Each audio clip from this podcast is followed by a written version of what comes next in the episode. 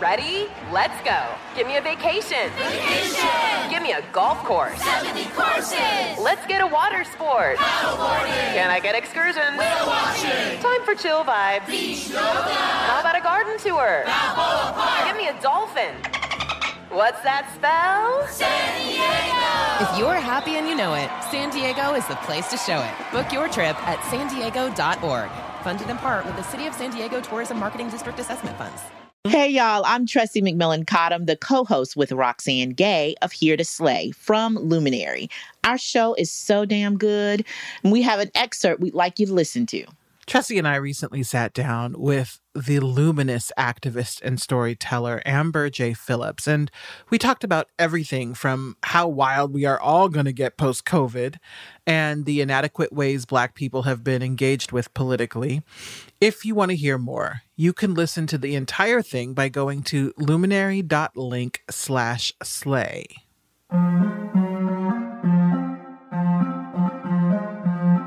Typically when we engage black folks and communities of color or low income communities any communities that are outside of the beltway it's this assumption that they're going to vote democrat or they're going mm-hmm. to vote for on the right side of history but mm. as a black girl who is embedded in black communities i know that we deserve actual political education like yeah, not yep. just fill out your voter registration card, but and how, show up every two years. Exactly. And yeah, ex- yep. exactly. And I'm like, who is I can't leave that work up to like Charlemagne the God, you know, or Ooh. or uh, wow. I, I'm I'm dropping. You can tell me what I can and can't say. No, I'm know, all for it. You, you, have actually Listen. touched on a pet peeve of mine. I, I have many issues with Charlemagne, uh, Mm-hmm. the not God, and that what is it, we Lenard? Keep, it, I yes, know, right? it is Lenard. Lenard. Yes. Uh, we Yeah. keep outsourcing political education Mm. to entertainers. Mm-hmm. And I understand that that might, and I've said this also about feminism, the superstar is the, the door. And it, that's fine. We Yes. need people to walk through that door. I I embrace it. But what we have to give them more than just the door. Yeah. We have to give them a place to walk into where we actually educate people on policy and not tell them what to think. Just tell them what the options are. Mm-hmm. And that we don't do this, that we're so, not we, but that they are so condescending to Black voters, Latino voters, uh, to a lesser extent, Asian voters, that they just say, you should vote for us because we're not them. Right. I mm-hmm. just keep thinking you're going to actually need a better argument than that if you really want to sustain a black vote. If you really want to capitalize on say, Well, what happened in Georgia. thing. and not even just a black vote, but black leadership. We Yes. only talk about these communities in terms of what they can contribute to these establishments as if it's not our grandparents and our aunties who are embedded in black communities who are um, my grandmother ran um, the food bank at my church right like there's this assumption that all black people agree on how policing should work Yeah. there's yeah, this far from the assumption that all of us are clear about what reproductive justice is.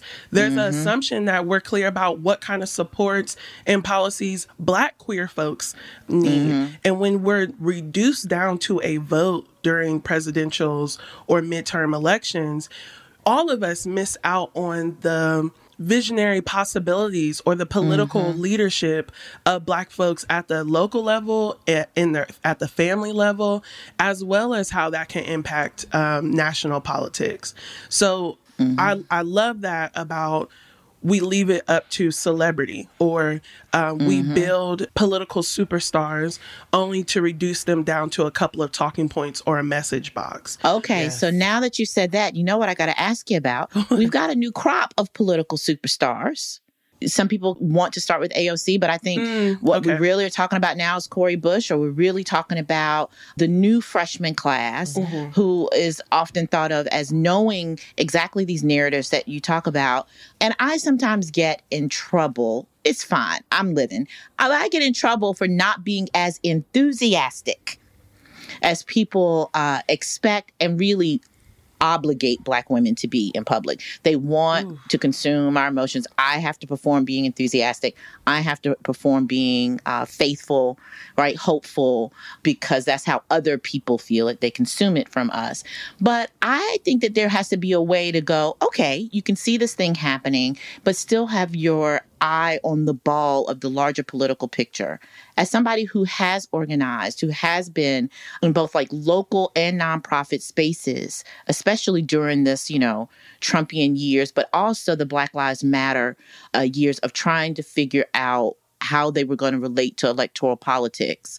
What's your read on our emerging Black political superstar class? I think it's exciting to see Black folks running for office and holding Mhm. leadership. Yep. I think sometimes when we talk about politics, we separate or we only think about electoral politics. We don't Mhm. also look at how nonprofit organizing falls into that. Like when I moved to DC, everyone in my family thought I worked at the White House. I did not. I've only Mhm. been there once. Mhm. So, a- a- as an example, but I think what um, when I think of specifically about like Ayanna Pressley, Yeah. and she was doing like sex education around um, Yeah. for Black women and girls, and I was like, oh, that's really cool, right? And Mhm. my hope is that as these folks are entering into these upper echelon power structures, that they're able to carry those threads and really, I want us to listen to what they're saying Yes. if, if that makes sense. Like, I really want us to, again, it goes back to this political education thing. I don't want to see Stacey Abrams and not ask real questions about her Yeah, policy yeah, yeah. stances. I don't want to see these folks and then not say, okay, Mm. what are you doing around Hyde, um, uh, repealing the Hyde Amendment? And I Mm. think sometimes, um, a representation can kind of do a, a, a doozy on you. We're seeing this with Kamala Harris, right? It's like, oh, Yeah. be excited she's a black woman, but it's like, okay, but what about that policing record, girl? Like, how are we redistributing um, wealth in the form of these um, stimulus packages? How are we? Yeah. How are we doing all that work? That's what I really want people to ask them. No, you raise a good point. Uh, one of the most frustrating things is I actually am very interested in the squad and then the people who entered this cycle. Mm-hmm. Uh, and I wish more people would talk to them about policy. Lauren Underwood moved mm-hmm. forward with her maternal health, her Black maternal health initiative. And no one, not no one, but very few people are actually talking about it. Mm-hmm. People talk about, oh, diversity, there's diversity in Congress and so on. But like, what are they actually doing? What kinds of policy initiatives are they doing? And AOC, I actually find her interesting. I like Yeah. her. One of the things that's interesting about her is that she does, on a granular level, try to explain what's going on. people. She does, yeah. She does try to teach Yeah. people and sort of open up the mysteries of Congress. And Mm-hmm. I wish that more people of color had the platform to do that. Yeah. Um, or the because- the space. Like I think what Mm, AOC is doing with social media. So I also did a lot of digital organizing when I was in DC, and Mm-hmm. a big push that I will always make was to be honest about where we are and to really show these processes. So when Mm-hmm. AOC got elected, I was super excited about how she was using Instagram Live. She showed us the behind the Mm-hmm. scenes of her first swearing in. And sometimes black women, we feel so pressured on how we show up that we can tend to only show up when everything's just right. And Mm-hmm. Yes. what I Yep. want Yep. I know us- exactly what you mean. exactly like Yeah. so what i i think they a lot of them do have the platform if we're thinking about the use of digital media outside of things Yeah. like the Washington Post and Politico and giving Mm-hmm. comment that they actually do have the power to speak directly to audiences. Mm-hmm. Um, And I think that's what AOC has done so well is she's clear about her role in politics, but she's also clear about how she's showing up in culture. And Yeah. that's the Yeah. piece that I think a lot of black electics really could dive more into. Mm-hmm. And if I'm thinking about my entry point into politics, the first thing when you decide that you might want to run for office one day is Mm-hmm. you start cleaning everything up, right? That's right. You, start, to become cleaning out that Twitter. Exactly. You just start to become Yeah. less of who you are. And Yeah. um, really just only talking about the work and I was Mm-hmm. and it made me a very uptight college student, I must say. I wish I would have had more fun. That's why I'm kind of pissed about this quarantine is because I turned 30 Fair. and I was like, I wanted to be out here, you know? So Yeah, no, it's undermining. It's undermining some good whole summers. Yeah. Let's let's be let's be a let's whole be honest about hump that. summer is just gone. I right just now. know that like come September, if if Biden really follows through on this 300 million vaccine thing, if it actually Please, happens, and Yes. Mm-hmm. they say it's going to happen by the end of July, we'll see. I don't know, but if it happens, I think the fall we are going to be filthy, filthy people. Oh my Man. God. Skies out, skies out. People are People going just to gonna be walking their down the minds. streets naked. Like, Let me tell what you, is clothing? as some, as somebody who had, I, listen, and I had my good fair share of hoe days. I really did. I I did it when you were supposed to do it, and I'm going to do it again. Again? It- if we can Mm. ever leave the house without feeling like that pressure of the hawk on your back, Yes. let me just tell you something. Uh, my friends and I, we're going to Carnival. I'm, I've got. I'm going to What? all the events Listen. where minimal clothing is required. Yes, that is correct. I'm asking my people down in Mississippi if they know a juke joint. I'm asking Oh. people like, yes, I want a juke joint. That's right. Dirty, I want it bad. dark, Yes. little dirty glasses, Yes. dark liquor, I don't want no Cosmo. sexy ass I don't music. want a, the hells. Yeah. I want an incredible Hulk in a dirty glass and to be pressed up against a wall that still got sticky Sweating, paper on it. period. Hell y- yes. I just I want to get pregnant from dancing. I hear you. That's correct. And I, I literally cannot wait. So, as somebody who even had her whole days, I am so sorry for everybody whose really Listen. grand whole days are being interrupted by this whole COVID nonsense. Um, so before we move on to more important things like um, our whole days, I just got to say this respectability thing that you talk about with how afraid we are to perform our real selves when we are political people. It also happens, I think, in our professional lives, no matter whether it's politics or not. Like the thing about being a good, respectable black woman is you immediately, yeah, you start putting on the drag, right? You got to present this certain face. And like, I'm really empathetic to that because I think AOC has, frankly, some privileges she can draw on Definitely. Mm. that somebody like Ayanna Pressley cannot, Definitely. right? People are there to attack a black woman for just waking up in the morning. Breathing. And if she were to like crack a joke on Instagram, I honestly think they'd send out the National Guard. you know what I'm saying? Having said that, I do think that with everything burning down, like risk it anyway. That that's where I'm at. When I hear people talk about my Instagram, even my mother, Mhm. especially my mom, because you know, I look like her throughout time. So she's looking Uh-huh. like, oh, this is what I could this is what this, This is what is we're my getting? life. Yeah, Yes. exactly. She calls me her best thing. So um My mom calls me that. mhm. I'm her best thing. Yeah. Oh, So- Oh, it's a trap, Roxane. Don't Yo. fall for it. It's a Okay. trap. it's a trap. She want to move into my house. She'll call me anything. My mom is waiting on me to create a tiny. she- she- When that Netflix or HBO moment happens, she's like, "Build me a Okay. tiny house." I was like, "Girl, you ain't gonna stay in no tiny house in the backyard." Thank you. So there's that. Listen, listen. I'm going to tell you a quick story. As somebody As who somebody whose parents live in the tiny house in the backyard, Yep. let me tell you, my mom is already like, I need three bedrooms, Roxane. And I'm just like, Mm. That's definitely going to be my mother for sure. she does not disappoint. She's going to want an expansion. She's definitely going to No. want it to expand. Mm-hmm. But I think that's what I really am team take up as much space as you mm-hmm. possibly can. Be yourself. Like it, it sounds like so frivolous, but as mm-hmm. someone who is constantly trying to practice being my full self, you really mm-hmm. don't know even how far it can go until you start the process. Yeah. I remember the first time I got my hair colored, like when I decided mm-hmm. to really commit to my uniform of crop tops. Like it's it is and my favorite moment with my love of, I love a crop top was when I had to before the pandemic I had to present in DC and I was presenting on political narratives and I wore a mm-hmm. crop top and some some wide leg pants and that's what she gave because I just feel like a lot of these spaces weren't meant for me regardless even if I am That's in the perfect Even and if you dress. put on the drag, that's the thing. Yeah. Even if I put on the drag, I am never them. Mhm. So I may as well be fully myself because I am not only more comfortable, but here's the thing that I don't think we give enough value to. I'm having a good time. I'm really having a ball. Yes. And the reality is this is when when I think about the folks who I bring into rooms with me,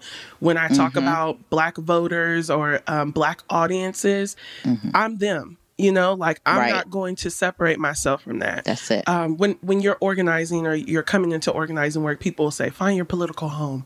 Find your political Mm-hmm. home." I spent most of my 20s finding this political home and Mm-hmm. really just not fitting in the way I assumed to. I would fit in because I'm like, oh, we all agree, right? And it's like, uh, no.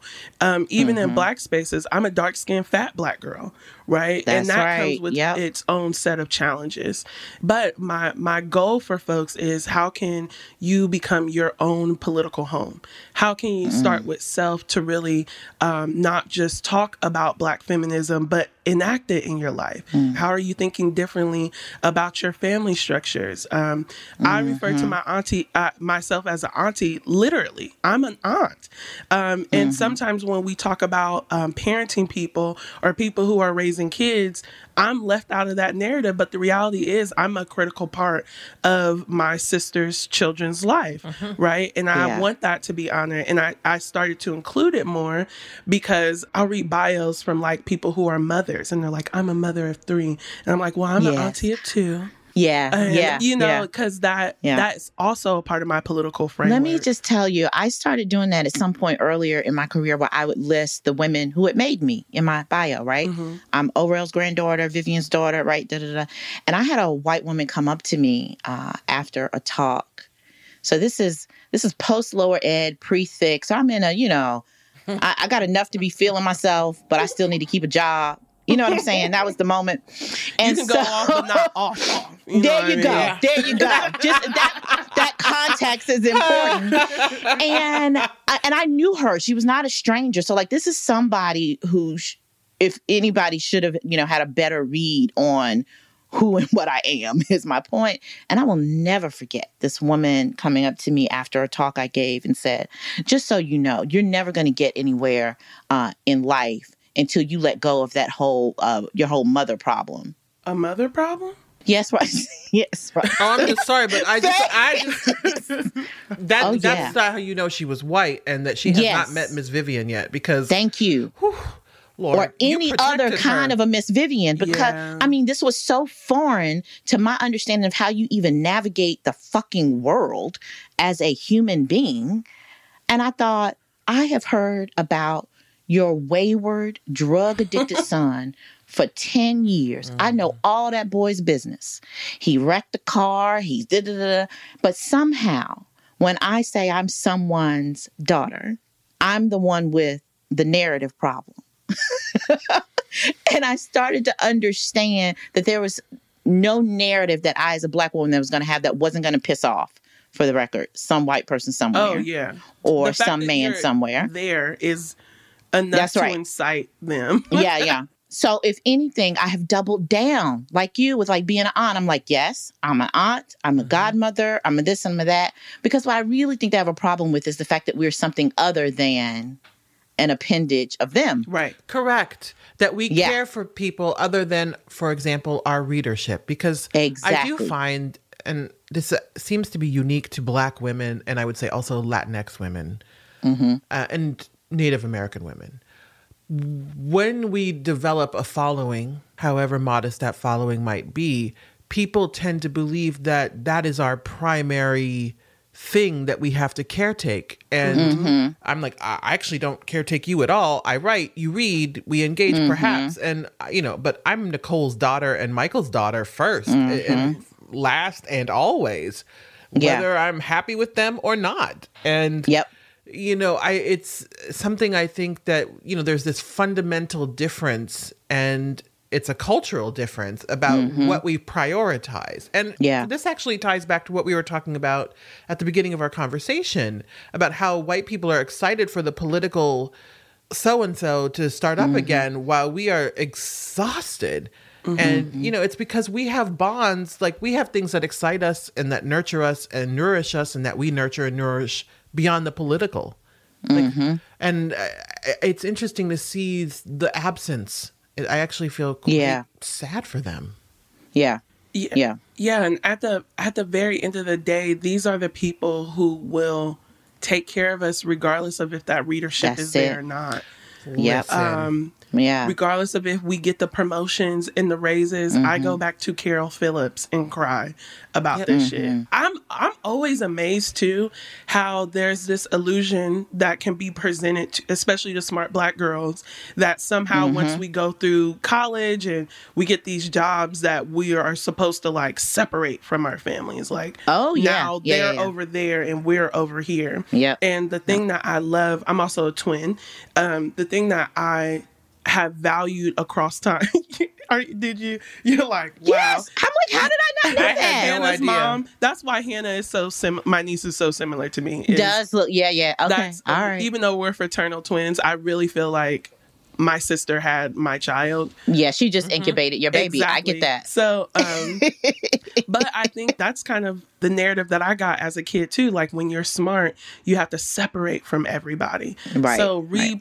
Repositioning our families as not only our support system, but for me, really a muse and and Mm-hmm. they are who I take this stuff back to.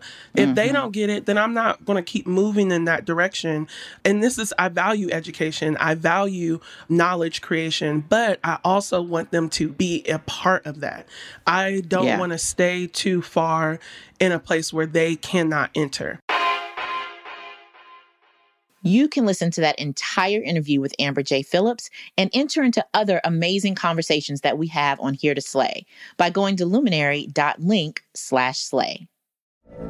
From BBC Radio 4, Britain's biggest paranormal podcast is going on a road trip. I thought in that moment, oh my God, we've summoned something from this board. This is Uncanny USA. He says, Somebody's in the house. And I screamed.